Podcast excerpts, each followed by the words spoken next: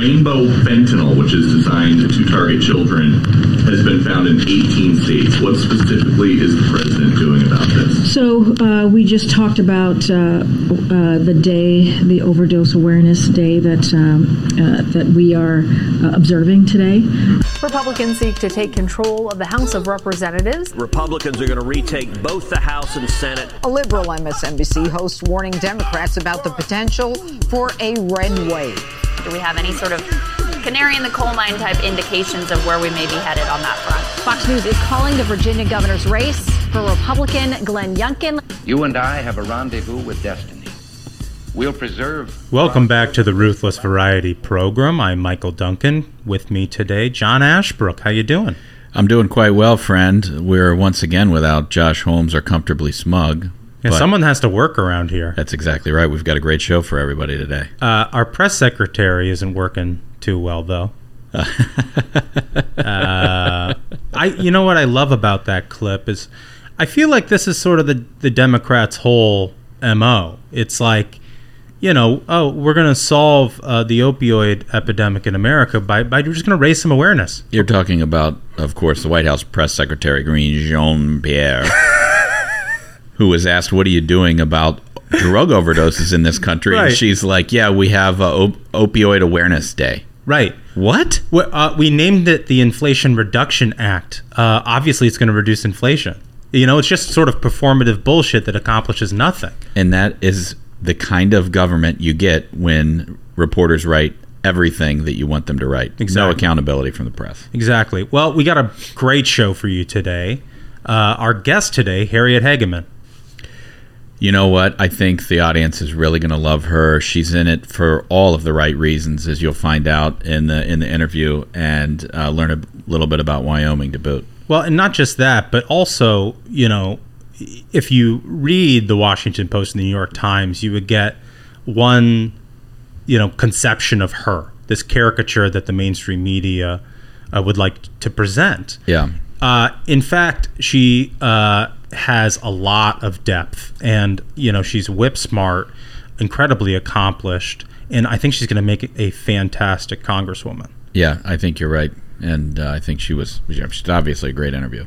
Uh, we also have a little surprise guest here. Uh, longtime listeners of the program probably remember some of the appearances of Angry Redskins Fan. Uh, he will be joining us as well to talk uh, a little bit about the N F L and college football upcoming, starting tonight. Uh, we got college ball. Obviously, there was week zero in northwestern Nebraska over in Dublin and everything, but it starts in earnest tonight. So uh, we'll be talking about that a little bit later on, on the program. But the first topic we got to talk about here is Joe Biden's approval rating. You know, there was a little bit of blips. There were some blips there in August uh, where it looked like a lot of it was rebounding. You know, he's coming off some some policy wins. Uh, and the chattering classes were saying, you know, here, Dark Brandon is is resurgent. Uh, not so fast, my friend. This is according to Reuters. Reuters. Yeah. Reputable outfit. Yeah. Biden's approval falls, holding near low end of his presidency, they found. Joe Biden's public approval rating fell modestly this week, a poor sign for his Democratic Party's hopes in the November eighth midterm elections, according to Reuters Ipsos. The two-day national poll found that thirty-eight percent of Americans approve of Biden's job performance. Yeah, uh, you know, that's down from forty-one percent last week. And the and, and the Reuters Ipsos opinion poll, this is like a large national poll, you know, so they're able to sort of find that sentiment change, change in the electorate because it's a very large poll. For Republicans, uh, their top uh, most pressing uh, issues were immigration and crime. Amongst Democrats, uh, one in eight saw in the environment as a top issue. That's that's really interesting. uh, it's very interesting, and I'll tell you what occurred to me when I read that story. Um, thinking about the way the media was cheering on Democrats all through the month of August, basically saying that, oh, nope, look, Democrats are probably going to take the Senate, keep the Senate. They they might even keep the House. It reminded me of that scene from a movie uh, called A Perfect Storm. You yeah. remember this? With yeah. George Clooney and Mark Wahlberg. Right before their boat capsizes into a forty-foot wave, they see the sun yeah. one final time. and George Clooney looks at him, and they they think to themselves, maybe maybe we're going to get out of this. Seconds later, it's nothing but clouds. The the screen goes dark. Ship goes down. Everything goes black, and that might be what Democrats are headed for this November. Well, I think so. Uh, and, you know, environment is the top issue from Democrats. They didn't go into so well in California. Um, this is uh, California's grid operator says, quote, excessive heat starting tomorrow will stress energy grids, and it may have to, quote, issue a series of emergency notifications, and it expects, quote, to call on Californians to voluntary cons- for voluntary conservation.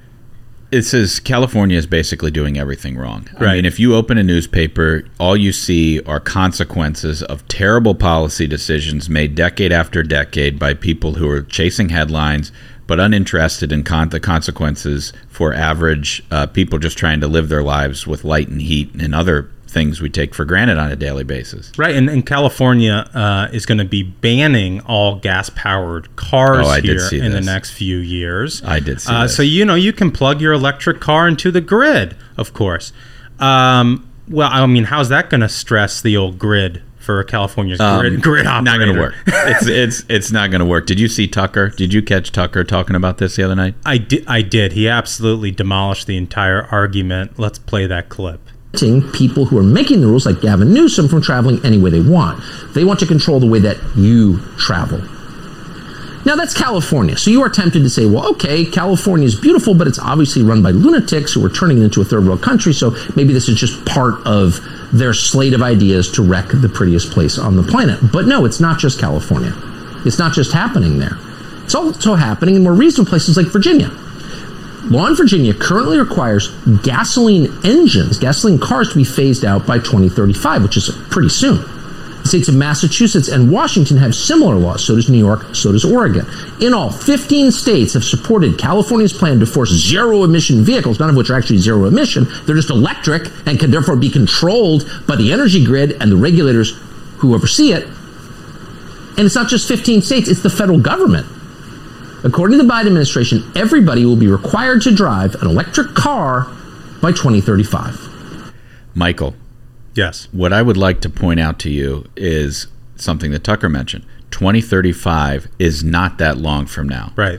In fact, if that happens, if the if California and the libs and the federal government and Biden, they all get their way, and there's no uh, there is no regular gas-powered car in twenty thirty-five, you, my friend, will be teaching both of your boys to drive in a glorified golf cart. Yeah, I don't look forward to that. Although, uh, one thing on, on Tucker's monologue there, Glenn Youngkin uh, put out a statement that he's going to be fighting uh, this rule because uh, his, his predecessor, um, Northam, Blackface Northam, uh, had you know opted into this program with uh, with California. Apparently he's going to reverse that, which would be fantastic. But I want to get to the other side of that poll, the Republicans. Sure. Uh, who, you know, said immigration and crime, you know, mm-hmm. obviously uh, huge issues in this country are, are top of mind for Republican voters. I think if you ask independents, it's it, crime is up there too. Yeah. Um, all right. So first, immigration, right? The D E A has put out an official notice warning Americans of the alarming new trend that uh, they began seeing this month with rainbow fentanyl. That was at the top of the program. Uh, it's appearing in eighteen states. Uh, they say the cartels are using it to appeal to children and young people. I'm just glad it's rainbow-colored. It's it's inclusive fentanyl that can that can murder you. Well, that's why the White House felt so comfortable marking the occasion with a special day. um, here's uh Here's uh, the uh, more from the press secretary in the New York Post. Um, it's not that simple. This is uh, a Jean-Pierre. It's not that simple. It's not just that people are walking across the border. We have a plan in place. This is not like switching the lights on. This is going to take a process, she said in response I, to the I, thousands of migrants crossing the border. I, I don't need to remind our listeners what her predecessor talked about incessantly for like a week. When people were crossing the border illegally and there and there were border patrol agents trying to get them back on the other side of the border, right. And she accused them of whipping these people walking. Now yeah. All of a sudden the White House podium says they're not walking. They're not walking. No, it's a, that's not part of the process. Um, well, on to crime. Uh, and some of these headlines are just absolutely stunning, so we'll go through them pretty quickly. You'll get the idea. Uh, here's New York City. Uh, headline, man accused of mutilating stranger in fatal New York City stabbing back on streets thanks to judge. Mm. Man knocks woman unconscious, steals her Michael Kors watch in brutal New York City hotel attack. Another one from New York.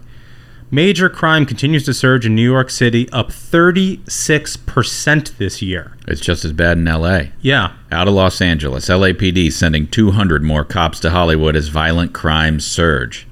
Chicago. Chicago on pace for six times as many carjackings as eight years ago. And in Philly, teens trash Philly restaurants, sending workers searching for cover as city crime surges. Speaking of Philadelphia, this is just from the last forty-eight hours. Three people hospitalized after being shot on an elementary school playground. Car Jeez. With two kids inside ambushed at gas station, killing man and injuring boy. Fleeing criminal speeds uh, speeds past stopped school bus in Pottstown. Man fires shots in air at Market City in Old City, or Market Street in Old City. Suspects caught on camera robbing North Philadelphia Rite Aid at gunpoint. Jeez. But... You know, did you see the, the number of homicides in Philadelphia? I'm looking at the bar chart here. Yeah. Uh, it doesn't look like good news. Uh, no, it's higher than it's ever been. I mean, you're looking back straight to nineteen sixty, and it is now higher than it has ever been in Philadelphia. Well, we've got a, a Senate race in Pennsylvania this year. Uh, you know, the Democrat running there, John Fetterman, he's got a, a great plan, great plan to address those homicides. He says... Release one-third of inmates, reduce sentences for murderers, and, quote, reimagine policing. Sentences for murderers? You got to be kidding me. Uh, Joe Biden was there recently, I guess, barnstorming, um, you know, as, in his limited capacity to get people excited. Uh, Joe Biden was in Pennsylvania to help, um, you know, get out the, the vote for uh, Fetterman and uh, Josh Shapiro. Uh, let's go to that audio. Please, please elect the Attorney General of the Senate.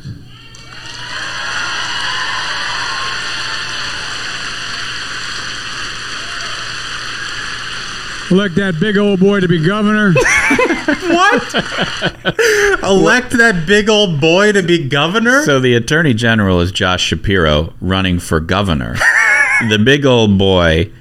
John Fetterman is running for Senate. And so, I I mean, to be honest with you, the only guy less capable of putting a, a understandable sentence together than Joe Biden, though, is John Fetterman. Yeah, so John Fetterman had a stroke um, a couple of months ago, and he's been basically, you know, hiding out since then. He's done a few uh, media appearances or, or very controlled uh, interactions with voters. He's a completely absentee candidate. After serving as a completely absentee lieutenant governor. This is not a, you know, if you listen to Connor Lamb, you listen to others criticize him. Connor Lamb was his opponent in the primary. Right. He's been criticized for being an absentee lieutenant governor. It wasn't the stroke that made him decide not to show up for work. It was that he's just flat lazy. So the problem with John Fetterman, uh, all of the problems with John Fetterman are going to be litigated here over the next two months. He's going to be beaten by Doctor Oz. And um, whether he debates him or not, he's going to lose. Well, you know, I just don't think his position is tenable. I mean, Fetterman's trying to run out the clock on these debates. He doesn't want to debate. Obvious, no. For obvious reasons, his team is trying to stiff-arm the entire thing. Uh, new news in that air, area is that John Fetterman says he will not debate Doctor Oz during, quote, the final week of September, citing the Oz campaign statement. Basically saying, you know, Doctor Oz was mean to me, and so that means that the voters of Pennsylvania don't get to see what my plan is if I'm elected to be their senator. This which guy. is which is just like a classic deflection from a guy who can't put two sentences together and is scared to get on a debate stage. You know what? The the press gave Biden a complete pass when he ran for president in twenty twenty, and they're doing the same thing for this guy. Well, I mean, it'd be one thing if everybody voted in, on election day in November, and maybe you could figure out a debate, you know, in in October uh, or later in October. But, like, you know, ballots are going to be in the mail in, like, a couple of weeks, mm-hmm. right? Like, people are going to be able to vote. So hopefully they can get that figured out. But I wouldn't be surprised if Fetterman stiff arms the whole thing all the way to November. Anyway, back to crime for a second, because it's not just New York. It's not just Chicago. Uh, it's not just Philadelphia where crime is rampant right now. Wisconsin. Milwaukee reported the fourth highest increase in homicides this year, according to the Milwaukee Police Department. As of July twenty-seventh, M P D data demonstrates that there have been one hundred thirty-three homicides, which represents a forty percent increase from the same time in twenty twenty-one. If the trend continues, the number of murders in Milwaukee will shatter the record of one hundred ninety-three in a single year, which was set in twenty twenty-one. Worse than twenty twenty-one. Yikes. Uh, it's just it's just getting worse and worse across the country. And if you look at what Democrats are offering, it is zero solution. You heard from Karine Jean-Pierre about what she's going to do on drug crimes. But every one of their Senate candidates you are radicals who right. want to let the violent criminals out of jail. Right, and that's the thing. It's not it's not just that they they don't want to do anything to address the crime. They want to make it worse. Right. They want to be more lenient. The the Democrat governor, uh, Tony Evers, has been a leader in the movement towards leniency on crime and what they call decarceration, which is just incredible to and, me. And, and what I don't understand, why they why don't they delineate between minor crimes and violent crimes? They never they all they seem to just lump it all together. And if you if you look at what's happening in New York, you look at what's happening in Chicago, L A, Philly, all these all these places right. that we've talked about, a lot of these crimes are being committed by people who have previously committed violent crimes. Right. right. In fact, some of those people get released, you know, pending trial, mm-hmm. you know, people who've committed violent crimes, and then they go out and they reoffend before even the trial date. But crime has come to Washington, D C.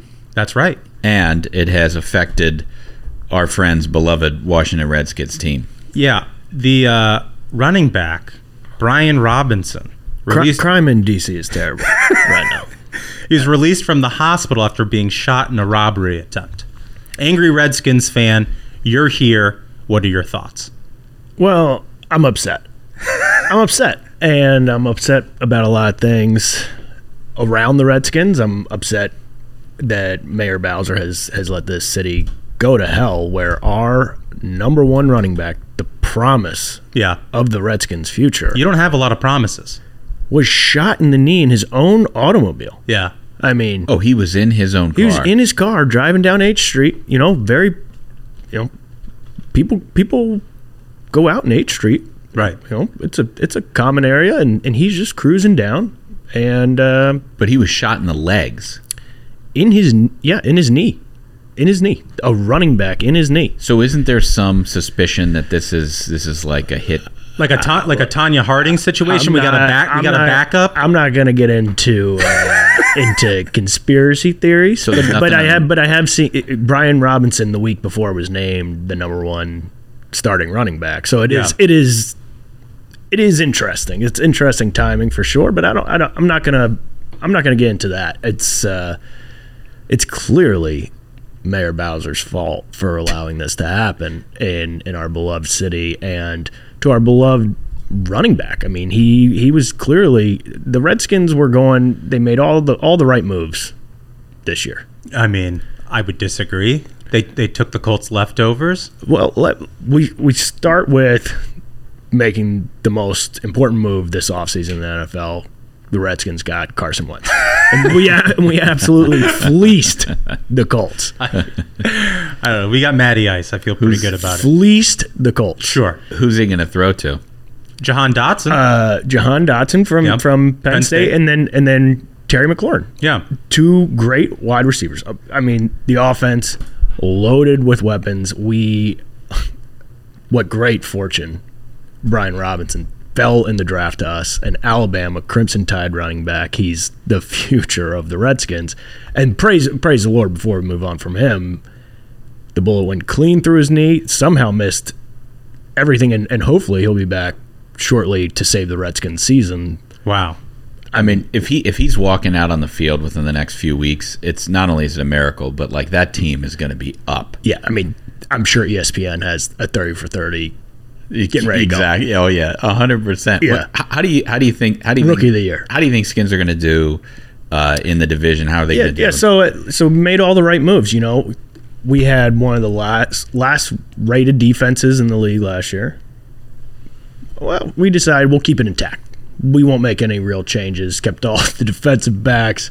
No improvement to the linebacker core. We were, we were excited. We we kept five tight ends on the roster this year. Oh, that's okay. so so we're, we're a real doing, check down offense. It's it's big brain stuff going on that a lot of people yeah. wouldn't understand. Yeah. But I I have faith. I have faith. We got great new uniforms, as we've discussed. A new fight song, which Ugh. is which is exciting. Okay. Um, so, but as you, as you as you look across the conference, where is the biggest competition? I mean, who who do you think who do you think comes out on top at the end of the season in, in your conference? Um, I think in in the best conference in the N F L. That's absurd. It is the absurd. N- the no, N F C East. No. It's it's clearly the most storied. It's always it's always tough, hard nosed, gritty football. Um. I think the Redskins are going to come out on top. No way. No possible way. Yeah, I mean, the Giants the Giants stink. They stink, right? Yeah. So they're not a problem. Dallas, I don't I don't think have it this year. I think they overperformed last year. I don't think they have it. I think it's going to be between the Eagles, the, the, the crime towns, Philadelphia and, and D C.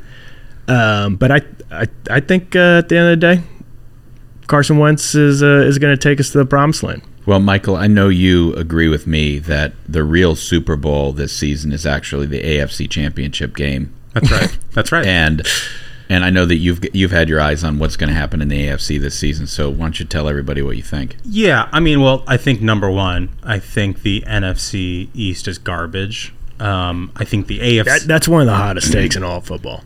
I I, I peg the Redskins at. Uh, I think they'll have a six and eleven season. Um, I would take Vegas has us at eight. Okay, I would take an over under at seven, uh, and I would take the under. Um, but I think the A F C East will be very, very interesting. I'm curious uh, how well the Dolphins are this year. I think they pa- could be pretty good, actually. Yeah, I think the Patriots are going to have a little bit of a down year, um, and you know, I think. Got Tariq Hill. Mm-hmm. You know, Dolphins got Tariq Hill. Yeah. I think two is going to come together. I think they that's can make a, some that's noise. That's an exciting combo. I yeah. think it's a good combo, dude. And I, you know, it's, but that's not all the A F C has. I think the A F C West is going to be really interesting this Chargers. year. Chargers. Chargers, I think, are going to be good. I think the Raiders, uh, you know, I think a lot of people are sort of hyping them. I mean, we'll see how far Derek Carr can actually. This is his year to prove it, I think. He has to prove if he really is. It's been his year to prove it for right. however right. long. But I think he's got all the pieces in place now. And, you know, I mean, that. I mean, I think that might be the toughest division in yeah. football this year. Broncos with Wilson. Right, right. Yeah. Um, I but think. Your Colts have retooled in the offseason. They have. I think, I think the division. They lost a great quarterback, though. I think, I think it's a slight improvement. I mean, with the de- with the defense that the Colts have, and you know Jonathan Taylor at running back, all we really needed was a game manager. You know, and Carson Wentz refused to be that. Like he he would just huck, he would just chuck it deep and throw a pick. Refused to to play within the system and manage the game. We just need a guy to manage the game. So Matty Ice is to come in there, ice in his veins. He's going to deliver. Uh, I think the Colts will win the division. I, which I don't think is a huge accomplishment. I think it's going to be a down year for the division overall. So, you know, and I know this is when John Ashbrook wants to talk about his Bengals.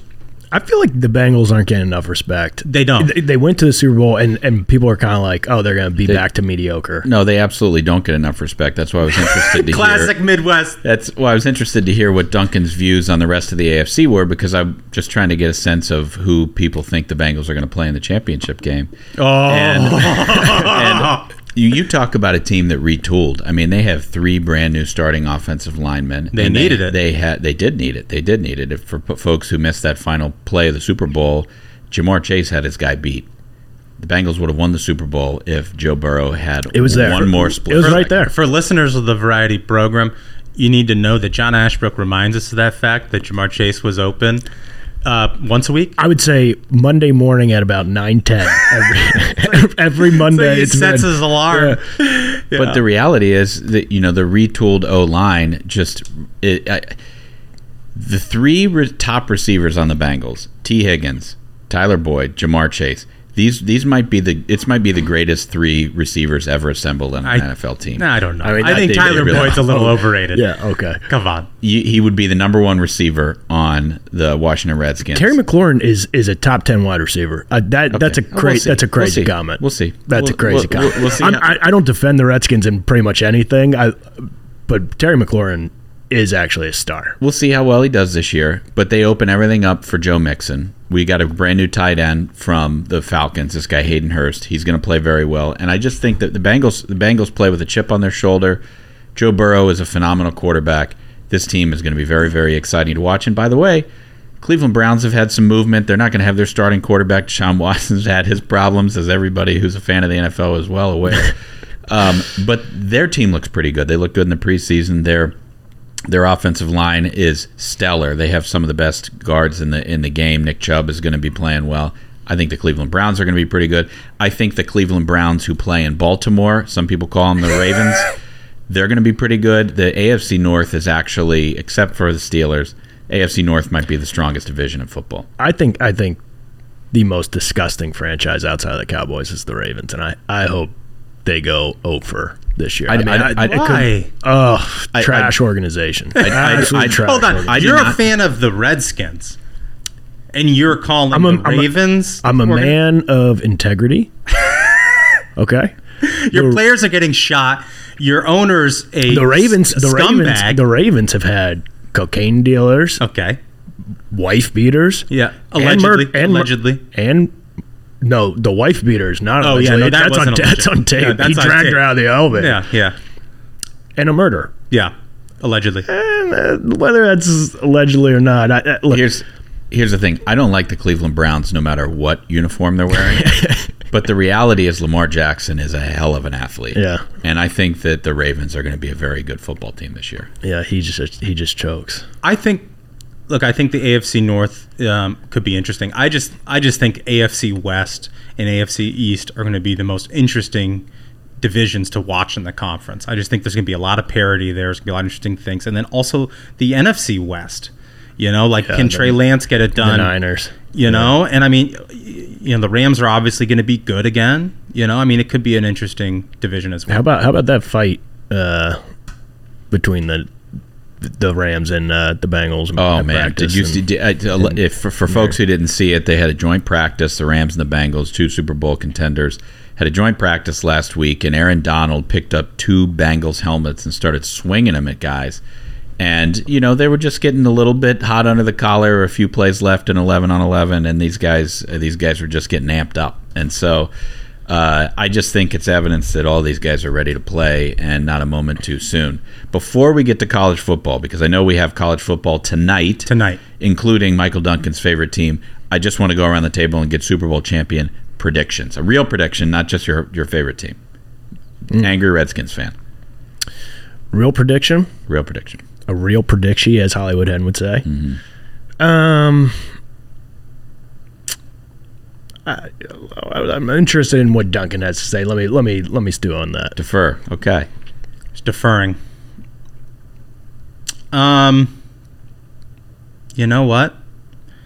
I'm going to say the Chargers. I think the Chargers. I love are, that. I think the Chargers are going to surprise a bunch of people. I think Herbert's going to step up and be an elite quarterback, and uh, I think they're going to come out of a very tough division, and I think. You know, a crucible makes the best uh, the best metal. I think the Rams are going to do it again. Yeah, I I think that that team's just loaded, and I, they didn't they didn't really change. I think McVay is a great football coach, and uh, you know they're going to because they're in the N F C. I don't think they're going to have as much wear and tear so, on them. So so, but the reason why I didn't say them is the same reason I didn't say the Buffalo Bills is I feel I would love like, for the Bills, to I, and I would and I would too. You know, I think Josh Allen. You know, great quarterback, and you would love to see that franchise get to get a, a ring. But I just feel like, kind of like with politics, uh, the next election's never like the last election. The N F L's that way too. Yeah. And like you think like, oh yeah, Rams, Bills, like pencil it in, or Bengals. Yeah. Just to be fair to our friend here, John. But then like for whatever reason, it never works out that way. Yeah. Unless you're Tom Brady. Yeah. Um, I actually think we're going to see a repeat. I think Rams, Bengals, and Bengals win. That wouldn't be biased I, at all. I thought we weren't doing goofs. Yeah. I thought, I thought we were doing serious picks. It's been thirty years since I could offer my favorite team as a serious pick. I'm going to take the opportunity so who do you, when it comes. So, so who do you think's the A F C championship, since since both of you seem to think that's the real Super Bowl? Who is that going to be? Bills, Bangs? Chargers. I have Chargers winning. Um, man, the Bills are going to be awfully tough. They are. Uh, I... I don't know. I don't, I don't know. I'd say I'd say I'd say Bills. I'd say Bills Bengals. Yeah. Be- I'd say Bills Bengals. In, it, it in is Buffalo. Mur- it is in the snow. In the going snow. Going to the A F C there. Yeah. Think about how great that game would be if the game was in the snow. I mean, like, there's nothing better than football, and and now we've got college football. I mean, if, they, if, the, if tonight, if the Chargers have, yeah, just okay. Angry Redskins fan. Before I move on from college football, Chargers, Chiefs, Raiders, Bengals, Bills. Yeah. Will you admit that the A F C is a better conference?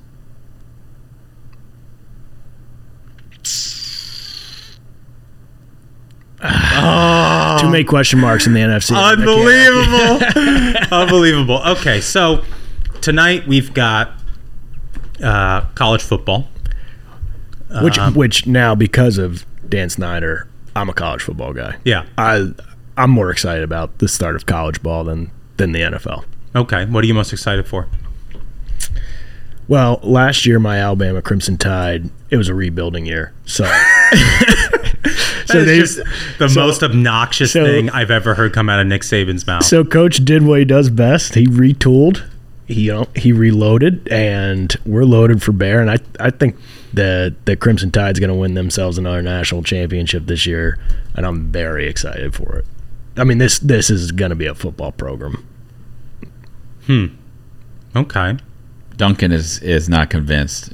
He's a huge Big Ten fan. Yeah, well, you know, I mean, that's sort of my bit on Twitter, is that the Big Ten's the number one conference in college football. Obviously, the S E C's good.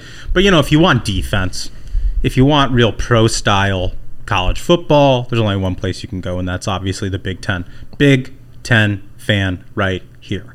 Um, I'm going to be paying close attention to the Penn State-Purdue game, which, like...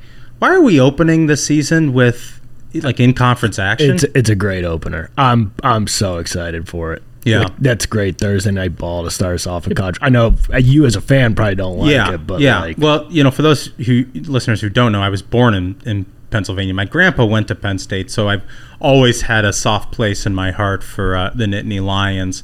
I remember when they won that Rose Bowl against Oregon, Kajana Carter, Kerry Collins. Those are the glory days of Penn State. Uh, they haven't had a lot of glory days since then. We had a few brushes with, you know, n- national championship glory, but but not quite there. Uh, Sean Clifford coming back for what seems like his seventeenth season. Um, you know, he might get on Social Security before he graduates. Uh, I'm I have mixed feelings about that. You like to have a veteran, you know, under center, but, you know, has he hit the top of his playing potential? We'll see. We'll see. Yeah. You know, Purdue could throw the ball fifty times that game. You know, they don't have much of a rushing attack. The Penn State struggled with that. Um, is it is it at Penn State? No, it's at Purdue. Oh. It's at wow. Purdue. West Lafayette. Ooh. It's in Ooh, Wa- a, West Lafayette. No, come on. West. I went That's a tough bar. I went to I went to I U. I can tell you uh, West Lafayette's not exactly like, you know, you're It's not like you're playing in the swamp, you know. You better hold Come on. Come on, man. Hold on to your butts. I would not. Pride goes before the fall. There is no quick way to get to West Lafayette. I think I think it's going to be an interesting test of strength versus strength. I think Purdue's going to throw the ball a lot. I think Penn State's got a really good secondary this year. A little bit of rebuilding in the linebacker core. Uh, defensive line should be stronger, especially up the middle. I mean, P J Mustaford will be really solid. So it, I think that'll be the interesting story of, of the game. Um, so I think Penn State will win, but I think it should be a good game. Okay, so for folks uh, betting on the app of their choice tonight, yeah, um, what would you recommend? Just a straight up, just a straight up um, Nittany Lions to win? I, I think uh, Penn State's favored by three and a half. Just by the way, yeah, three. Uh, Penn State's favored by three, three and a half. Yeah, I mean, It's on the road. It's the first game of the season. You know, I, I hate to bet on teams I care about. In fact, I'm a big believer in the emotional hedge. Mm, I, I actually, as a Redskins fan, I I love the pain. I always bet on the teams I, I love. If I'm gonna if I'm gonna hurt, I'm gonna hurt. But think think about the Boilermakers. They're all going to bed in their own beds tonight. They're all getting up early, and they'll be hungry to welcome the heir apparent into I'm, their house. I'm, I'm taking the Penn State line. I'm, oh, take, I'm taking the spread. Really? Yeah. Okay. Well, I'll be there with you. I have I have Penn State spread this weekend next. You know, I think I'm going to go Boilermakers because there is nothing that a Midwestern fan loves more than an underdog. And if if uh, they're like a three point dog, like what are you talking about? if if Purdue if Purdue like cupcake. What a friend. if, if if Purdue knocks off these, like I mean, if if they knock off Goliath. It will Goliath? literally be the shot heard around the world. Is, is Penn State even ranked? No. Unbelievable. Goliath. Uh, I'm actually really excited for the Cincinnati uh, Arkansas game as well. Yeah, Cincinnati's lost a lot of players after last season, and, and one of the things a lot of people don't know who maybe watch Cincinnati go so deep into the into the college football playoffs. A great, great season. who who did they lose to? Who who ended up? Uh, A, a team who had a rebuilding year. Yeah, uh, but, they, but but U C has a great coach, this guy Luke Fickell. He's been around a lot. He's committed to the school. Uh, but U C had multiple guys on their team last year who were sixth-year players because yeah. of some of the rules that were instituted during COVID. Guys were allowed to stay, redshirt guys were even allowed to stay longer and longer and longer. So you had a team of veteran people who probably belonged in the N F L. Very good team. They lost a few of them. They actually still haven't solved their quarterback. Um, they, Fickell hasn't made a decision about who's going to start a quarterback at U C for the, the Bearcats this season, but we're going to find out before Saturday. Um, uh, the Arkansas game is going to be tough. I, Arkansas brings right. everybody back. Plus, plus on the other side of the ball, uh, Arkansas's quarterback K J Jefferson, great player. I think he's one of the most electric players in college football. They they lost their wide receiver, who is like yeah. the best wide receiver in the league, but. But he can make plays with his feet. He can buy time. Um, I mean, I like Arkansas in I that think Ar- game. I, I'm I'm pro Goliath in this situation here. I think Arkansas. If we're calling Arkansas Goliath, if, but I I I think uh, Arkansas is going to absolutely smoke the Bearcats. Yeah. So so, but there's also some real Goliaths playing here over the course of the weekend. Uh, you got Georgia and Oregon, um, and then you've got you know Notre Dame, Ohio State. Uh, those should be some really good yeah, matchups. Yeah, that's great ball. Yeah, that's a that's a great that's opening a great weekend. I mean, they really set it up well. This Georgia-Oregon game is is going to be a lot of fun to watch. I think Kirby Smart's got another excellent team he's going to put on the field this year. Um, and I, I got to be, I, dude, I think they can beat Alabama. Okay. I look, they they I think their entire defense was drafted last year. Yeah. I mean, and I, and I know they have great D players coming in, but I just I just don't see it. I just I, I, just, I, I like I love I like, Alabama fans. I mean, I, I like Kirby it. Smart. I like Kirby Smart. I, I did you hear what he told the guys? He said, "You are the hunted. Everybody's out there hunting you." So I, I just think there's so much about football. Al- that Alabama's psyche. been the hunted their entire entire okay. career. Okay, um, I think every time um, you know you have week one of college football. And the rankings come out and all that. There's always a team that drastically underperforms their preseason ranking. Yeah, yeah. My bet to do that is Notre Dame. Yeah, I mean they're five. Yeah, yeah, they're gonna they they're not a five. I think team. Ohio State will boat race them. Yeah, I think so too. I think that's a runaway. I think C J Stroud's just so good. I don't, I don't even see that that game really being that close. It's a great first week game. Yeah, I don't see it being that good. The the the other it's in, it's in Columbus too. I think. Yeah, the other one I'm interested to see. Kind of for the same reason is the Utah-Florida game. That Utah-Florida game is going to be great. Yeah, there's because U- Utah's ranked seventh. Like, do they deserve it? We'll see. Yeah, they're six. They're okay. They're six, and and and Florida has a new head coach, and you know they they've underperformed in the last couple of years, but but a lot of people are pretty high on on some of the people they brought in. The coach Billy Napier is really great coach. I could see that being being a, a pretty good ball game there. Other game outside of that is we have great fortune to have a Sunday college football yes. game. Yes, and a Monday. And a Monday. Clemson, Georgia Tech, Monday. Monday, L S U, yeah. and Florida State on Sunday. And that's a great ball game. I'd love to see uh, Florida State just roll over L S U. I, I, there is no coach in college football I like less than Brian Kelly. That fake accent. Of, is it because of Cincinnati? Well, he, you know, he's done the same thing multiple times to multiple schools. So he was at Central Michigan, and yeah. he told them, oh, I love you guys so much. I love you. And the next thing he was out the door to Cincinnati. Yeah. Oh, I love you guys in Cincinnati. Just a real special place. Next thing he was out the door to Notre Dame. Oh, you guys, you're the best. And all of a sudden he's at L S U. Yeah.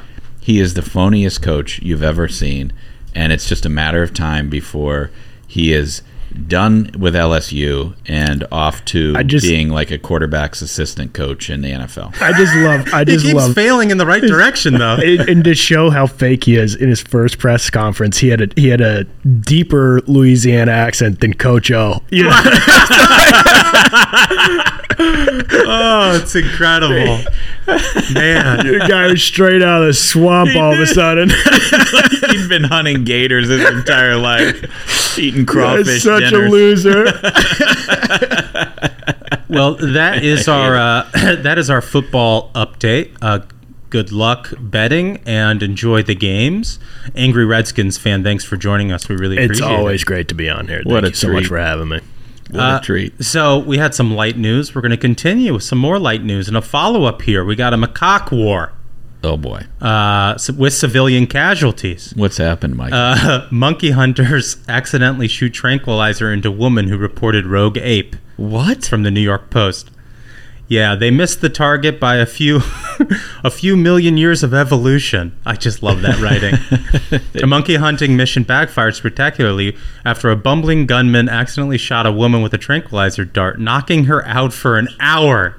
Wow. Com- the comedy of errors was set in motion after reports surfaced of a Japanese macaque, also known as a snow monkey, lurking near Fu- Fujikawa st- Station in Fuji City. Huh. Um, it reminds you of that scene where Will Ferrell shoots himself with the, the tranquilizer. Yeah. Um, I wonder if something similar happened to this lady. I hope she's okay. Yeah, I love that scene. You got a dart in your neck. That's a great, one of the great all-time comedy hits. Yeah, yeah. But, uh, you know, there's no tranquilizer involved with the banana plan. Right. If they would just spread bananas over an Olympic-sized pool, the monkeys jump in for the banana, they drown in the pool. No need for a tranquilizer. You save money. Yeah, you you think at this point... And you save lives. At this point, it's gone on long enough that you got to bring in lethal force. Mm-hmm. Right? Like, why are we still doing tranks? No, I, like, makes no sense. It, it makes no sense at all. You got to be serious. These monkeys are serious. If the monkeys, if the monkeys could shoot tranks and real bullets at people, they would do it. um... And, you know, that's sort of bad news uh, for that woman. But we have got some good news as well. Uh, Washington Post layoffs. Oh, frustration mounts. Brutal. I know, it is brutal. Uh, frustration mounts at the Washington Post as its business struggles. With digital subscriptions and digital advertising revenue stagnating, the company is on a pace to lose uh, m- money this year. What caught my attention was the New York Times cheerleading the decision. I don't know if you you saw this, but they actually sent out a push notification on the news update about the Washington Post. And, you know, it, it's not like the New York Times is readable and the Washington Post isn't. They're basically the same publication from different cities. Well, look, I don't love uh, cheering on people losing their jobs, but when I think of some of the, you know, editorials that have come out of the Washington Post in the last few years, I don't exactly shed a tear. You know, I think back to like Dana Milbank calling Mitch McConnell a Russian asset. Do you remember that? I, I can't forget it. And, you know, I, I, is he going to be fired? Is, you know, or is he bringing in the revenue for the Washington Post? Far be it from me to make a suggestion to such an, an effete organization as the successful Washington Post, but maybe if they provided information and uh, for people, maybe if they provide, they were more in the information business, they were more in the in the journalism business, shall we say, and less in the Democrat cheerleading business. More people would read the stories. How about how about right. stories that cover both sides? Well, I mean, and, and, I, don't, I don't mind. I don't mind a story that attacks Republicans. How about writing a story that attacks Democrats? And you've so? you, you've you've touched on the exact problem with their business model, right? Because if they spend all of their their time cheerleading for Democrats when Democrats are in power and ostensibly responsible for the bad things that are happening in our country, suddenly those Dem resistance subscribers don't like reading the news anymore. It says here from the, the story, the Post now has fewer than three million paying digital subscribers. It had halted internally near the end of twenty twenty. Digital ad revenue generated by the Post fell to roughly seventy million dollars during the first half of the year, about fifteen percent lower than it was in twenty twenty-one. Yeah, all those people that you got to sign up saying they were going to fight Donald Trump suddenly don't give a shit anymore. Yeah, they they, they they aren't the only media company that used the Trump name and the Trump conflict to really goose their numbers for a short period of time, and then all of a sudden you get a president who can barely put two sentences together and is not, not interesting at all. Um, and you've made a decision to not cover him critically. There is interesting stuff happening with this administration, uh, Hunter Biden, other things that are happening, that there are very talented reporters at the Washington Post that, who could they could uncover it, they could present conflict that's happening. Right. But there's a reluctance, there's a cultural reluctance to be too critical of a Democrat in office. Right. Right. Well, I, mean, I think it's interesting to note, you know, uh, Fred Ryan, the chief executive and publisher, uh, floated the idea of maybe cutting one hundred positions in the newsroom. Um, but uh, their competitors, the Wall Street Journal and the New York Times, have actually added subscriptions since Trump left office. So it's possible. You just got to change your business model to one that delivers news. Yeah, I, I just I think that news is what people are information. Let me just information is what people are interested in. They have such a limited amount of time in their day to consume something of value to them, and they they know what they're going to get when they turn on M S N B C. Right. They know what they're going to get when they turn on primetime Fox. And I'm not do- I'm not dogging either of those net. Both of those networks have they have, have a niche. They have a niche. Yep. They have something that they're going for. But you, you you have a whole swath of people in this country who don't have the time to listen once again to the same broadcast they've heard for the last twenty years.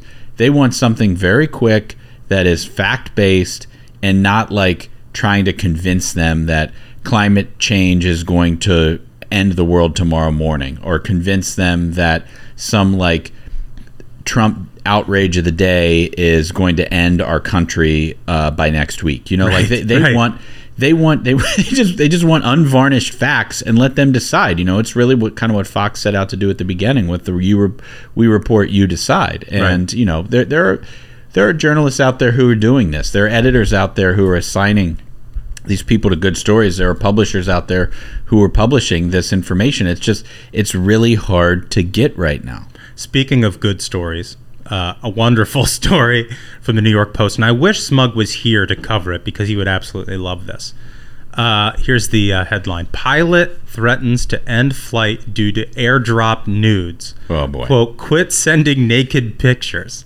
So, um, you know, basically now for, for you know, our, our listeners who maybe are a little bit older, a little, you know, the boomers like Smug who are not as good with technology, um you can airdrop photos to people in your vicinity, and apparently that was happening on this flight. Uh it's uh a Southwest flight, uh, of course of course uh a Southwest pilot uh helming a flight to Cabo San Lucas, Mexico, recently took to the plane's intercom and threatened to return the aircraft to its departure gate at the airport if passengers didn't stop sending nude photos to him via iPhone's AirDrop feature. I can't believe this. Through through AirDrop, iPhone users are able to send digital files to other Apple products in close range without using Wi-Fi or cellular data. So here's the deal. This is the quote. So here's the deal. Could you imagine having to give this announcement? If this continues while we're on the ground, I'm going to have to pull back to the gate. Everybody's going to have to get off. We're going to have to get security involved, and your vacation is going to be ruined. Oh, geez. What a nightmare.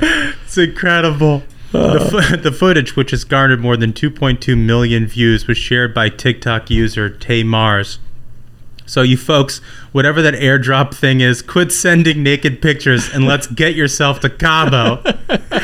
Absolutely incredible. Why is it? Why's the pilot looking at his phone? Shouldn't he be looking at the flight plan? Yeah, you'd the, think if he's pulling back from the gate, you know, he'd, have, he'd have better things to, to do than or, to... Or, or maybe you just don't look a gift horse in the mouth. Yeah, right? You know? Unrequested nudes? Yeah. You just you just show it to the co-pilot and you say, can you believe yeah, that? So, yes, that's a dream for some of us. I don't, I don't know what he's complaining about. Why don't you Why don't you get him to Cabo a little quicker? oh, um, well, I think it's time that we get to this interview. Uh, Harriet Hageman from Wyoming. Let's get right to it. I want to welcome to the program Harriet Hageman. How are you? I'm really good, Michael. How are you today? I'm ju- I'm fantastic. I, I really appreciate you coming in studio. These interviews, and John Ashbrook's here with me as well, these interviews are always better when you're in the same room. I think so, too. You can watch body language and see how people are interacting and and, re- and uh, reacting to questions. Right. So I would much prefer to be here in person, and it's wonderful to meet both of you. Well, we really appreciate it. Um, you know, you've got you've had a lot going on. um, you know, our listeners are probably familiar with the, the primary you just won against Liz Cheney. Um, you know, but obviously there's a lot, I think, that because of the way the media characterizes these things, and they love when Republicans are in primaries against each other and they can talk about Republican infighting. And everything. I, I think there's probably a lot about you that they don't know. I think that's fair. Um, so can you tell us a little bit about your background and why you got into politics? Well, sure. I am a fourth-generation Wyomingite. My great-grandfather came to Wyoming from Texas in eighteen seventy-eight on a cattle trail. And I have a large, large, large extended family throughout Wyoming. Um, all of my brothers and sisters, my mother's still there, lots of nieces and nephews, cousins, and things like that. I graduated from a little tiny school called Lingo Fort Laramie High School. There were one hundred twenty-five kids in all four grades, ninth through twelfth. I went from there to a, a community college. I went to Casper College on a livestock judging scholarship. And then I went to the University of Wyoming, where I received both my bachelor's degree and my law degree. I've been practicing law for thirty-three years. I'm a water and natural resource attorney, a constitutional attorney, a trial attorney. Yesterday, in fact, I had a hearing here in Washington, D C in front of the Court of Federal Claims. I'm continuing to practice law, uh, for, uh, protecting some of the clients that I have against the federal government primarily. So this was a case against the E P A, and I argued it yesterday, and we won. It was a great victory, and I'm pretty excited about the case. So that's just a bit about my background, and hopefully we'll talk more about that with our, our, our discussions today. That's That's that's that's fascinating, and you know the the media would like to paint, uh, in lionizing Liz Cheney, sort of paint a caricature of you, and you know they would never talk about your background and qualifications, or you know this. Can you tell us a little bit more about this case you sure. won? Sure. It's a, it's a case that you may very well know about. Seven years ago, the E P A was working on the Gold King mine yes. in southwestern Colorado and punched through the, the portal and released three million gallons of, of mine waste and eight hundred eighty thousand pounds of heavy metals into the Animas River. It was the Orange River seen around the world. Mm-hmm. Well, my client is the owner of that mine and the land down below. And after they created one of the worst environmental disasters in U S history, they went in and took my client's property mm-hmm. and built a water treatment facility. It's been there for almost seven years and they've never paid him a dime in rent. Jeez. So we filed a lawsuit in the Court of Federal Claims. We're seeking millions of dollars in damages for an unconstitutional takings. And yesterday there was a hearing on the Fed's motion to dismiss, because that's what they do. They try to continue to abuse people as, as much as they can as they go through these processes. We're getting a lot of that lately yes, here in Washington. Yes, we are. Yes, we are. And this is just another example of that. But yeah. the judge uh, saw this situation for what it was. He denied their motion to dismiss, gave us a great roadmap of what we need to do in terms of our proof, and I think that we're ultimately going to prevail, and we will finally uh, get some relief for our client after the federal government did what it did. Wow.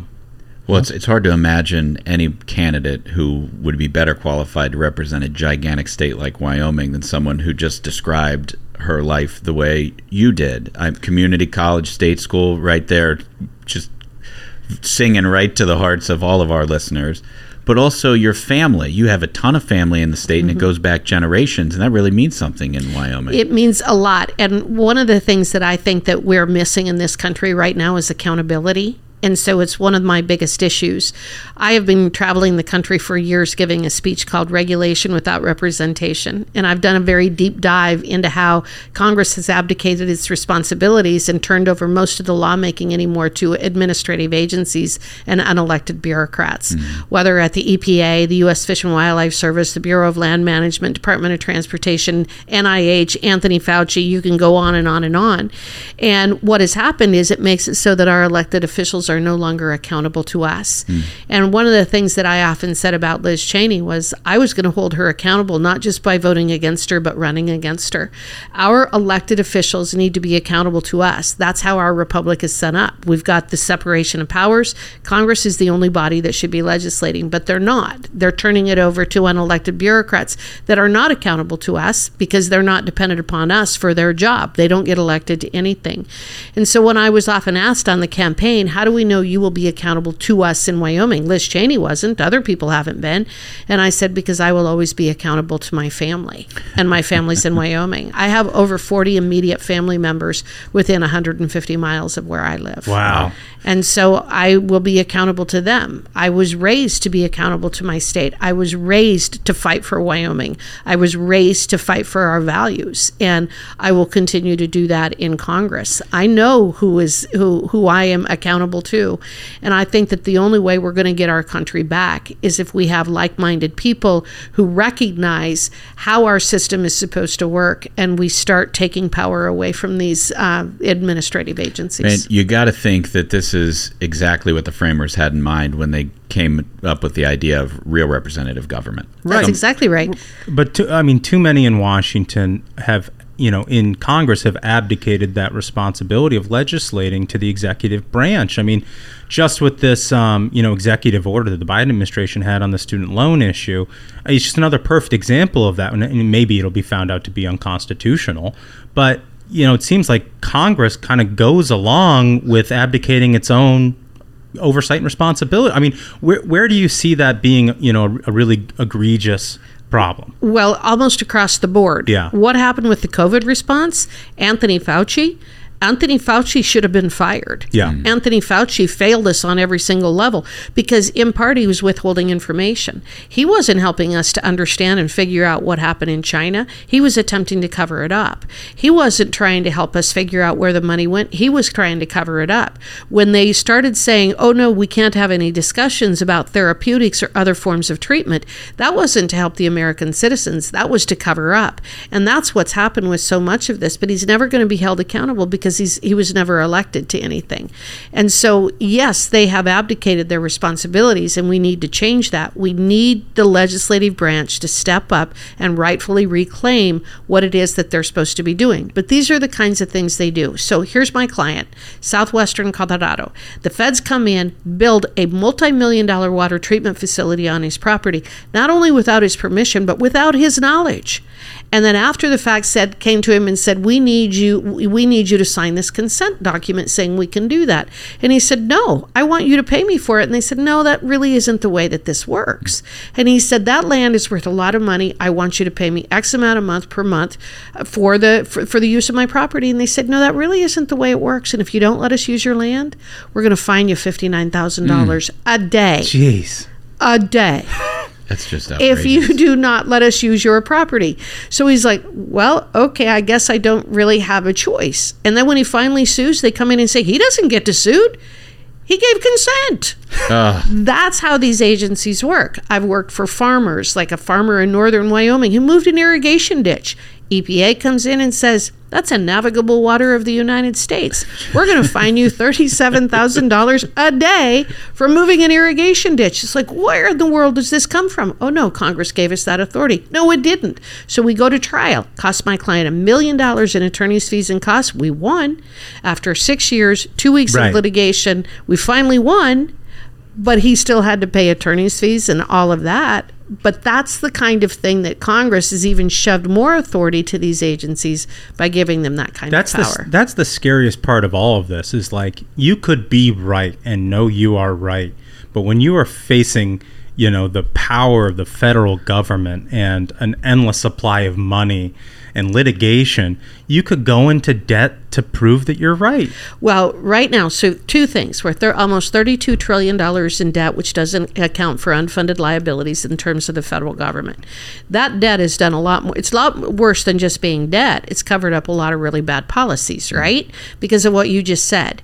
The federal government believes they have unlimited resources. So right. they never have to decide whether they're going to sue Harriet or Michael. They'll right. just say, we'll sue them both. Whereas you and I, those are opportunity costs associated with decisions that they right. make. And the federal government never has to choose. So they can choose to fund a study on shrimp on treadmills and also sue my client over moving an irrigation ditch because they're not accountable to us. And I would argue that when you give an agency the authority to impose fines of fifty-nine thousand dollars a day, you've created tyranny. Mm-hmm. That by definition is tyranny, right? Mm-hmm. And that's where we are in this country. And those are the things that have to change. Yeah. They have to if we're going to get our republic back.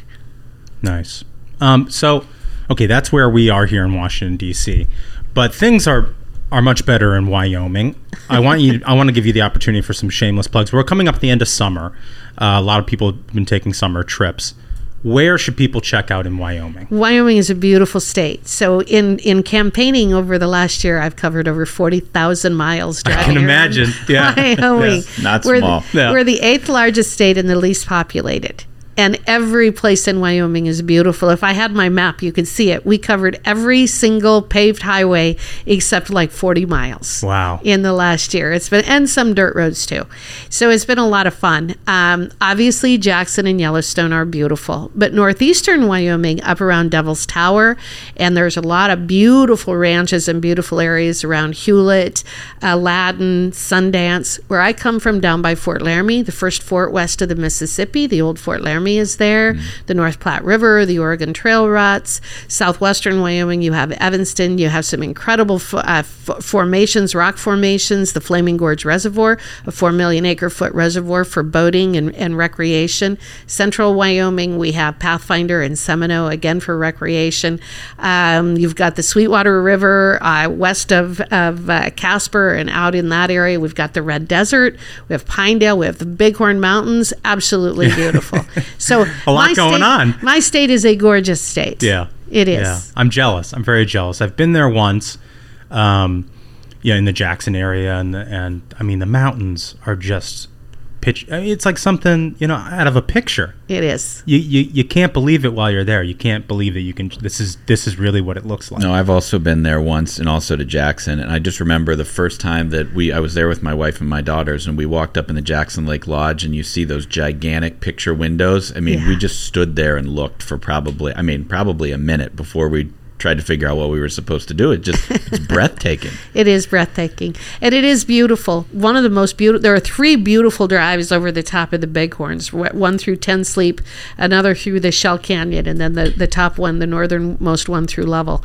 Oh my gosh, we were there a couple of weeks ago. I think we must have seen five hundred head of elk. Wow. As we were driving over the top from Lovell over to Sheridan. So wow. The, yeah. The, the I think the Federal Reserve does their annual meeting there in Jackson. They did. They were uh, there last week. Yeah. Yeah, I can see why they would choose that place, you know? It's incredible, yeah. Yeah, but it's also a gigantic state, and we were talking with Tim earlier about just how much time you spend driving from point A to point B. You could literally be four hours in the car between Seven. two meets. Okay. I can't even yeah. imagine that. Yeah, and there were times that we would be out on the road. You could go an hour and a half without seeing a car. Wow. wow. Yeah, it's it's fun. It's interesting. But I really like being the least populated state in the nation. Yeah. So for all of those people out there who are thinking maybe we ought to move to Wyoming, look at Nebraska. Yeah. Or Montana. So, um, you know, you, you come to con- Congress, which I think obviously you're going to win, and you're a great candidate. Um What issues are you most excited to work on for Wyoming? We have to figure out this issue on the regulations. Yeah. Right now, the regulatory burden in this country is a hidden tax of two point one trillion dollars every year. On average, Congress will pass maybe fifty to sixty bills. We have thirty-five hundred to four thousand regulations that are adopted every year. it's crushing us. It's crushing our small businesses. It's crushing our ability. All the stuff we talk about in terms of supply chain, we talk about in terms of food production, we mm-hmm. talk about in terms of energy production. We're coming to the point where we're no longer able to produce because of the regulatory burden. As my brother says, we've gotten to the point where we can no longer continue to completely vilify everything that has made this country great and expect to have plenty of it. Mm. So we've got to work on energy independence. We have got to get back to energy independence. The reality is that uh, uh, our failed energy policy is failing around the world, and it is it, it is empowering despots and dictators. Mm-hmm. If the only people or the only countries that are allowed to, to produce energy are run by despots and dictators, pretty soon we're all going to be run by despots and dictators, right? Yep. I mean, if you have to call Venezuela on the phone and say, hey, can you ship a few more billion bar- million barrels of oil up here, then Venezuela's probably going to be in charge. Same with Iran, yeah. same with Russia, same with, with uh, Saudi Arabia. It's stupid where we are right now. Wyoming is the largest coal producer in the nation. We have one point six trillion tons of coal in the state of Wyoming.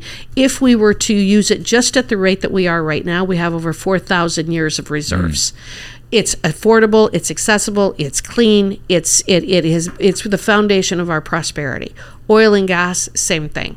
There is absolutely no reason we should be impoverishing people today with the idea that we're going to change the weather one hundred years from now. Mm-hmm. That is a form of, of um, I don't know, that that is a religion that makes absolutely no sense and is comparable to the Mayans and the and, and what they did, mm-hmm. you know, with human sacrifice. Why would we sacrifice the well-being of three-year-old kids today in Africa so that one hundred years from now people could say, well, maybe we it, it's it's one degree uh, cooler or one degree warmer? It makes absolutely no sense from a policy standpoint. In addition to which, it's just uh, the, it, it's what we're seeing with what's going on in Ukraine. Right. And now we see Germany and England are saying everybody better buy more sweaters because this winter's going to get ugly. Why would our leaders adopt policies that increase the cost of food, housing, and energy? Those aren't leaders. Right. Those are cruel people. Mm-hmm. It's self-inflicted economic suicide. It I, is. I don't understand it at all. And, and to your point about, you know, um, you know, the, the like mines in Africa where they're digging out the lithium to make these batteries. And it's like, you know, a lot of these Green New Deal lunatics who are like, you know, we're going to make everything more expensive for Americans so that we can go and mine over in Africa and, and change, fundamentally change our energy economy. I, I mean, is that not part of the world too? Yeah, you it's know, sick. The, you know, it it's makes no weird. sense. And, and, and, and so instead of us responsibly harvesting American energy, you want eight-year-olds in Africa getting lithium out of the ground. Exactly. I mean, it's it's poisonous. The, these kids are getting cancer. It's. Yes. I mean, it, it's not safer than the way we do it here. No, no, it's no, crazy. no. It's much worse. In fact, environmentally, producing yeah. energy here, our energy is cleaner here. Right. But in addition to which, you bring up Africa. You look at the history of Somalia and Sudan and the Congo and all of these countries. That is one of the richest continents, mineral-wise and resource-wise, of any continent on planet Earth. Right. And look at the the generations of poverty that have been inflicted on the people that live in those countries because of these really bad policies. Mm-hmm. Why do we, number one, want to bring it to America? And number two, why don't we want to solve that? Mm-hmm. Why do we want to go through another famine in Somalia? Who would do that? Why would you do that to those beautiful little babies? Right. Why would we do that to the to the kids in the Congo? Why would we do that in Sudan? Mm-hmm. We can produce enough food. We can produce enough energy, but we, to use your term, the Western world has been on a mutual suicide pact for quite some time, and it makes no sense. That has to be some of the things that we address. I'm no longer willing to allow someone like Joe Biden mm-hmm. dictate whether we can have gas in our cars. The guy, the, the guy's dang near brain dead, in addition to which his policies are flat wrong. Yeah. And we have to be willing to admit that. The the other thing that you touched on, which I think is very interesting, and obviously your background um, is perfect for this, but talking about the regulations along the supply chain and how that impacts things like prices, going back to what you were saying earlier about um, the farmer that moved his irrigation ditch. Yep. And what people don't think about is how the moving of the irrigation irrigation ditch, and then, you know, the E P A comes in, and, you know, you know, along the supply, that food has to be grown, and then it has to get to market, and then, you know, you have to buy it at the grocery store or whatever. Along the way, all of these barriers that the government creates increases the price that you end up paying. That's exactly right. It's a form of forced starvation. Yeah. So Sudan is an example. I in the early nineties, I had a case involving Sudan, and so I learned quite a bit about the country. And at the time, they had been in the throes of a civil war for, you know, fifteen, yeah. twenty years at that time. And what they did is they urbanized all their people. They put them in refugee camps. Mm-hmm. And so over ninety percent of the food consumed in Sudan had to be imported. So how How did the dictators keep control of the masses? Whenever they needed to do anything, whenever there was going to be an uprising, whenever they tried to fight back, they starved them. Mm. That's what dictators do. That's what bad governments do. You never want the government in charge of your food supply. Mm. Yet it's not just the farming side of it. We can't grow food at five dollars a gallon diesel. Mm-hmm. And when when when diesel prices skyrocketed this last spring, I know of people who are not running their center pivots because they can't use they can't afford the electricity, mm-hmm. and they have left fields fallow because wow. they can't afford the diesel. So we are looking at a food shortage starting this fall and going into next spring. And again, it's not because we We don't have the resources. It's not because of drought. It's not because of global warming. It's because of really bad policy. And here's the thing. In our in our country, the government works for us, not the other way around. Yeah. We shouldn't have a government that intentionally increases the, the price of fuel. That's wrong. It is. They don't have the right to do that, and we've got to have people, we've got to elect people who are willing to fight back against it and expose it for what it is. Wow. Yeah. Man, this is not a happy topic. Sorry. No, Sorry. But it's true. It's true. It's true. And, and and and the hardest thing about fighting back against this, I feel like, is, you know, the pain is the point for these radical liberals. They make things worse for people so they can offer themselves, and this new transformation of the American economy is the solution. So they make it worse on purpose. They but do. You, you you have to fight back against it because right. Washington is full of bureaucrats and special interests who are looking out for the climate. Nobody is out there, nobody but elected representatives are out there looking out for consumers. That's right. And so somebody has to stick up for consumers. Somebody has to think about, well, what does this cost actually cost people? Consumers and also citizens. Yeah. They're the ones that this is an, a government of, by, and for the people. And so the, the government, absolutely, it isn't just a byproduct. It's not an afterthought. We should be at the forefront of their mind because they're public servants. Mm-hmm. And I see myself that way. When I was campaigning, I talked about the fact that this was a job interview with a lot of people in the H R department. Mm-hmm. And it, that's really the way that I looked at it, because it is a matter of public servant. It being a public servant, it's not about me. It, it's not about Joe Biden. It's not about uh, Elizabeth Warren. It's not about Ted Cruz. It's not about any one of them. It's about the citizens we're supposed to serve. And w- more recently, and I would argue it's in the last thirty years, one of the inflection points that I think changed the trajectory of this country was the election of the Clintons. Mm-hmm. And the reason I say that is not just because of bad policies, which there There were quite a few, but they monetized the White House and they monetized politics. Mm-hmm. So presidents before then, if their kids walked in the door right now, you wouldn't recognize them, whether it was Nixon or Ford or Reagan. You wouldn't know who their kids were, but everybody knows who, Ch- who Chelsea Clinton is. Yeah. Everybody knows who Hunter Biden is. Right. Hunter Biden monetized the vice presidency. And where are we right now? We're in a situation where we've got, I don't know to what extent our foreign policy is being dictated by what's on that laptop or mm-hmm. other deals that he made.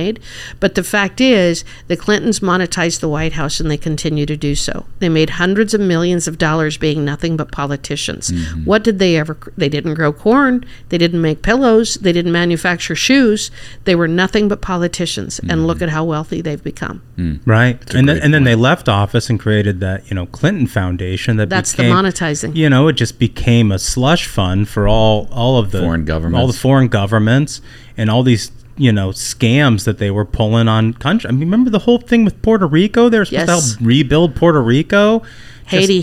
Oh, uh, yeah, just a grift, an absolute grift. Um, so we got three questions. We have three questions. And um, we always ask three questions to all of our guests. Um, they're fun questions, but they tell you a lot about a person. Um, question number one is, if you weren't involved in politics, um, what would you be doing with your life? And it can be it can be blue sky. It could be crazy, would never happen. You could say you would be an astronaut. Ted Cruz said he would play in the N B A. Yeah, no, I've seen him play basketball. It's bad. Well, it may sound strange, but I'd kind of like to be a truck driver because you get to see a lot of the world that way. And I like, I like to drive. Yeah. yeah. So I'd, I'd kind of be interested in a truck driver or a skydiver. Wow. Wow. So one of those. Two. Well, those are very different jobs. one one lasts very long and one is very short. That's true. Yeah. That is true. I like the truck driver one. You know, I, I'm a very type A personality, so I always want to be driving, not riding shotgun. You know, just you get your hand on the wheel, you feel more safe, you yeah. know? And plus, you get a lot of time to think to yourself. Yes. That would be fun. Yeah. And you get to meet a lot of people, and see a lot of places. And you get to meet a lot of people, and you get to see things. And I, I just think we have such a beautiful country. We do. And, and Wyoming's such a beautiful state, so. You know, John, John Madden, um, you know, the famous, you know, football coach and, and commentator, he died recently.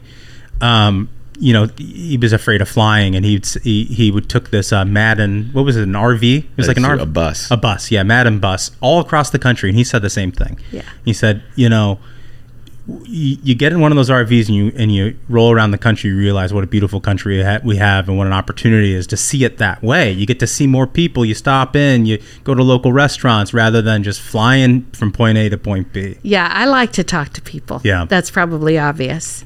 But yeah, I, I gathered that much. And just going and meeting people at different places. And I think that would be that. I've always wanted to be a truck driver. Yeah. Uh, so question number two. Is your last meal on earth? If you could plan it, what would it be? Oh, I really like to cook. Okay. So I, I love to cook. And in fact, that's been difficult for me the last year. I've not been able to cook as much as I typically do.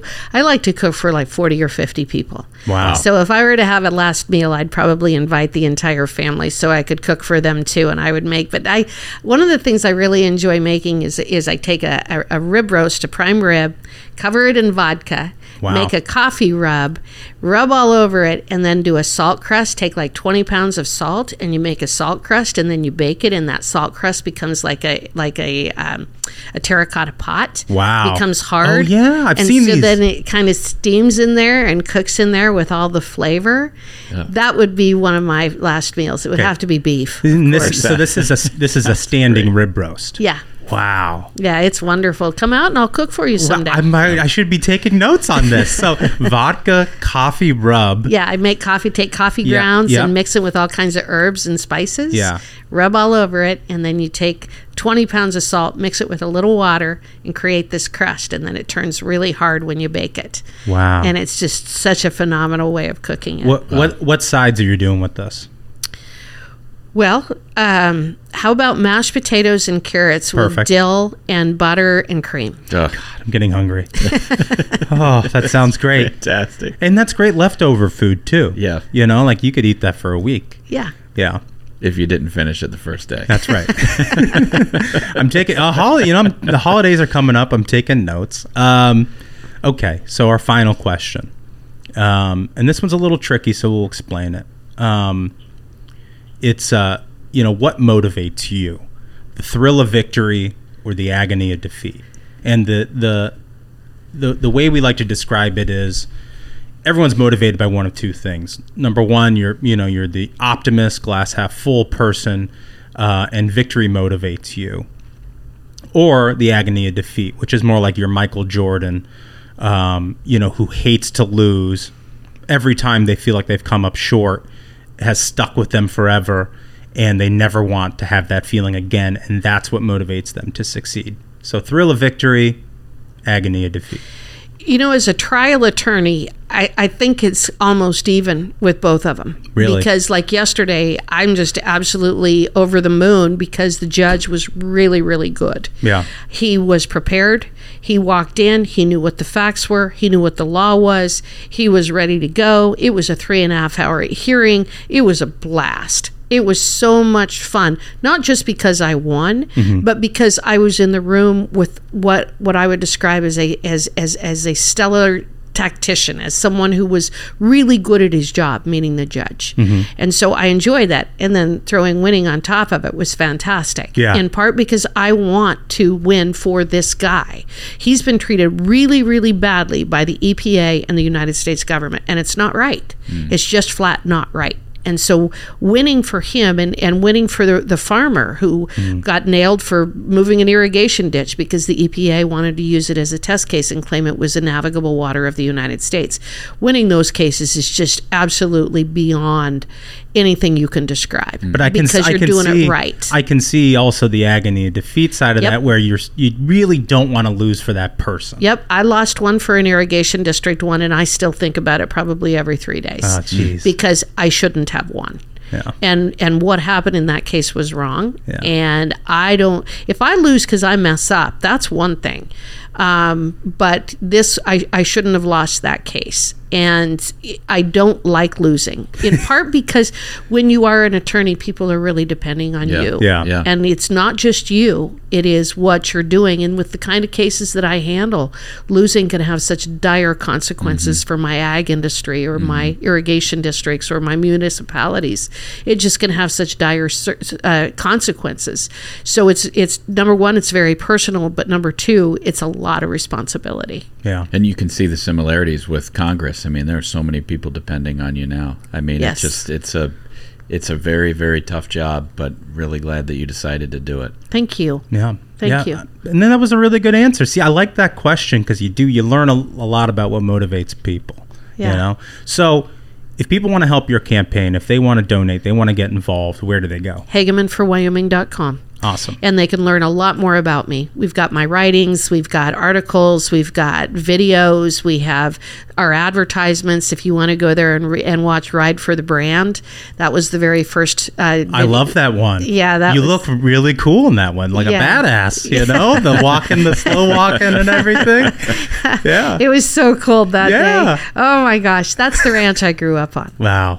So yeah. that's that's where I'm from. But Hageman for Wyoming dot com, and I would welcome any support, anybody, if, if anybody's willing to do it. It's been a grassroots campaign. I will continue to be a grassroots candidate, and I will continue to be a grassroots c- congresswoman. Awesome. Well, thank you so much for joining us. We really appreciate it. Thank you. Boy, she is she is an exciting candidate, uh, and there's a lot more to her than the media would have ever led you to believe uh, during the primary. Well, and that's the incredible thing, is she talked with us for about thirty minutes. Liz Cheney didn't come up once. She's laser-focused on delivering for the people of Wyoming. Yeah. You know? She seemed to have such a deep understanding of what people in the state are facing, and it's probably because not only did she grow up there, but her grandfather grew up there, her grandfather's grandfather grew up there, her grandfather's grandfather. And she spent and she spent her life fighting for farmers and ranchers, you know. And I mean, she was talking about the litigation she's involved in. I mean, it's incredibly detailed, and it's the sort of thing, if you're from a state like Wyoming, you want people like that in Washington so they can explain how people in Wyoming live to all these bureaucrats and regulators in D C. She understands where the legal front is in the fights that these guys are waging every single day in that state. And I just, I mean, she seems like the kind of person who the framers would have wanted to represent their state in Congress. Um, well, I think we've done it. Uh, I think it's only appropriate that we have Hollywood Hen continue giving the sign out for today's program. Oh, great idea, Hen. Another banger of an episode, folks. So until next time, minions, keep the faith, hold the line, and own the libs. We'll see you on Tuesday. Stay ruthless.